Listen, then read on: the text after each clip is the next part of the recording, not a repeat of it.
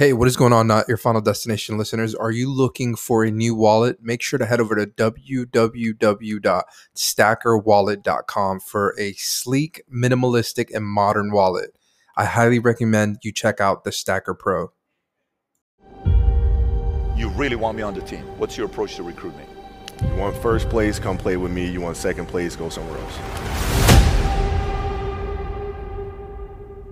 Like I, I would watch Magic play. I'd watch Michael play.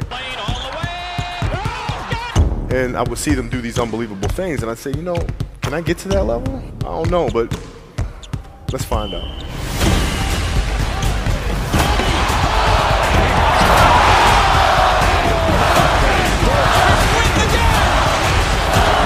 That's why he's the best player in the game.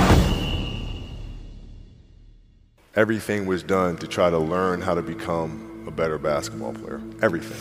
Everything. And so when you have that point of view, then literally the world becomes your library to help you to become better at your craft. So because you know what you want, the world's giving you exactly the information you 100% need to become better at it. because you know what you're looking for. So many guys tell stories about your work ethic. Yeah. What was really your work ethic like, and for how long did you stay disciplined? Um, well, I mean, I mean, every day. I mean, since you know, 20 years. I mean, it was an everyday process and trying to figure out strengths and weaknesses. For example, jumping ability. Man, my vertical was a 40, it wasn't a 46 or a 40, 45. Um, my hands are big, but they're not massive. Right, so you got to figure out ways to strengthen them so your hands are strong enough to be able to palm a ball and do the things that you need to do. Uh, quickness, I was quick, but not insanely quick. I was fast, but not ridiculously fast. Right, so I had to rely on skill a lot more. I had to rely on angles a lot more. I had to study the game a lot more. And uh, but I enjoyed it though. So like from the time I was, I can remember when I started watching the game, I studied the game, and it just never changed.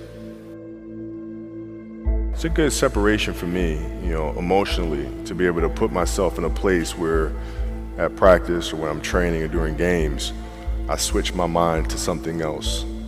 Switch my mode into something else, right? For me, it's the equivalent of Maximus Decimus Meridius and Gladiator picking up the dirt, smelling the dirt.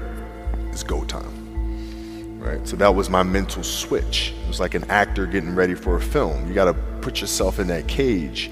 When you're in that cage, you are that character. And then when you leave there, it's something completely different. But when I'm in that cage, bro, don't touch me, don't talk to me. Leave me alone. How did you get mentally and emotionally so strong where it doesn't bother you? Well, you know, it's you got to look at the reality of the situation. You know, like for me, it's not. You know, you, you kind of got to get over yourself. Like, it's not about you, man. Like, oh, okay, you feel embarrassed. You're not that important. Like, get over yourself. That, that's where you go. Get over yourself. Right? Like you're worried about how people may perceive you, and like you're walking around and it's embarrassing because you shot five air balls. Get over yourself. Right? And then after that, it's okay. Well, why did those air balls happen? Got it. High school, year before, we played 35 games, max, right? Week in between, spaced out, plenty of time to rest. In the NBA, it's back to back to back to back to back to back to back. I didn't have the legs. So you look at the shot, every shot was online. Every shot was online, but every shot was short. Right? I got to get stronger. Uh. I got to train differently. The weight training program that I'm doing, I got to tailor it for an 82 game season mm. so that when the playoffs come around, my legs are stronger and that ball gets there. So I look at it with rationale and say, okay, well, the reason why I shot air balls is because my legs aren't there. I got, well, next year they'll be there. That was it. Done. Done. Were there some names that you looked at and says, these three guys are as crazy as I am? I deal I, I, at the time. I deal with what I've referred to as Goat Mountain. I went to Goat Mountain, and I talked to Magic, Michael, Bird, Keem Olajuwon, Jerry West, Oscar Robertson, Bill Russell. You know, so I would talk to them. What did you do? What were your experiences? Michael, in particular, he's become my big brother. He's been my big brother since I first came in the league. And what was that process like? So I went to them and started understanding the ins and outs of the game. And you know how they approach things and their level of detail and obsessiveness, and, um, that's what I did. The players that had that passion, but weren't willing to commit their entire lives to doing that, right? It's a choice. Right? You have other things. You have family. You have all these other things that you have to do. The game can't really be your number one priority. And so I was just looking at that like, man, I'm. This is gonna be fun. If, if I'm buddies with you from high school, if I'm a cousin of yours, what happened to our relationship? How, how did that gravitate when you went into the league and you're, you're determined to become the greatest or you're determined to become one of the greatest? What happens to our relationship? Well, it suffers. It does suffer. Oh yeah. Okay. Yeah. And you they- understood that. You oh, were okay yeah. with that. Well, yeah. And, and the people that love you, like friends and family, like they know that about you. Got it. So they let you be you. And when you reconvene, you know, you pick back up where you left off. Mm-hmm. But make no mistake about it, everything in between is lost. Right? So those long-term relationships, the commitment of time of uh, you know, uh, taking vac like I see a lot of players take vacations with other players that are close friends. And they'll just take vacations just to take vacations or just hang out just to hang out. Like I, I I'm not I never did that.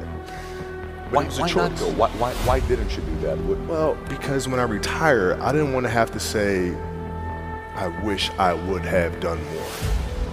I don't want that. You know, don't want that. You know, you, got a lot of people paying their hard-earned money to come watch you perform. Perform. Perform. It's your job to be in shape. It's your job to be strong enough to perform at that level every single night. And as a competitor, I'm not I'm not ducking shit. Like it's not, oh my God, my back hurts, I'm sore. We got to play Vince Carter and Toronto Raptors tonight. We actually had this happen. We had a game against Toronto in 2000, um, and Vince was tearing the league up. Um, my back was jacked, jacked. But like the perception of that, like what? Kobe's missing the game against Toronto and Vince Carter because man, my back was really spasming. But people will be like, what? Oh, he's ducking Vince. Excuse me? No, I don't think so. So I would be in the layup line like, okay, there's a lot of days where you know you can rest and recover. Today ain't one of them. Your back can bother you any other day. That shit ain't bothering me today. We going he gonna have to see Oh, me man. today. Yeah. oh man. yeah. If you're looking at a big investments you got to make, what is the decision making process there? Do you call? Is there first you do your own research? You take this much time. You call an advisor. Is there a, is there a system you No, follow? it's pretty pretty simple for me. It's it's do you understand the business? Is it a business that you can help in some form or fashion? What are the barriers of entry to that business? And then the entrepreneurs themselves, the company itself. Right? Do they have a culture that you believe is sustainable? Are these leaders people that you believe in? Are they people that are obsessives? And in turn, have they created a culture of obsessiveness? So I tend to look at those four factors, and that's it. That's That's big right there, by the way. I don't know if you guys caught that right there. That's pretty massive right there. Um, same determination. What's your current work schedule look like today? It's it's uh it's different because I personally am not writing every word of the novels. I am not animating the films.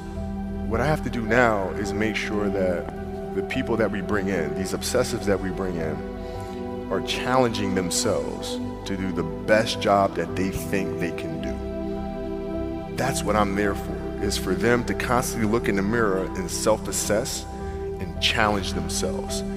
If we have a project and you're saying, okay, I can do that, that's not the project we want. The projects that say, I don't know if I can animate that. I don't know how to write that story. I don't know how to do that. Those are the things we want because through that curiosity, you'll reach a level that you didn't think was possible. And so, running the studio, that's what I'm doing.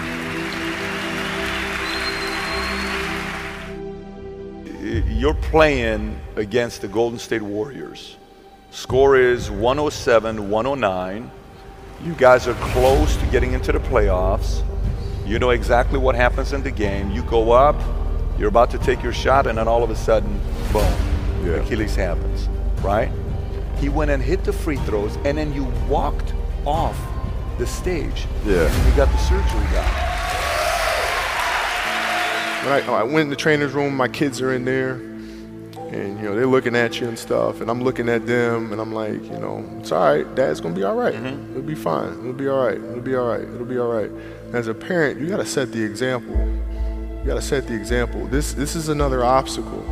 This obstacle cannot define me. It's not gonna cripple me. It's not gonna be responsible for me stepping away for the game that I love. I'm going to step away on my own terms. And that's when the decision was made that, you know what?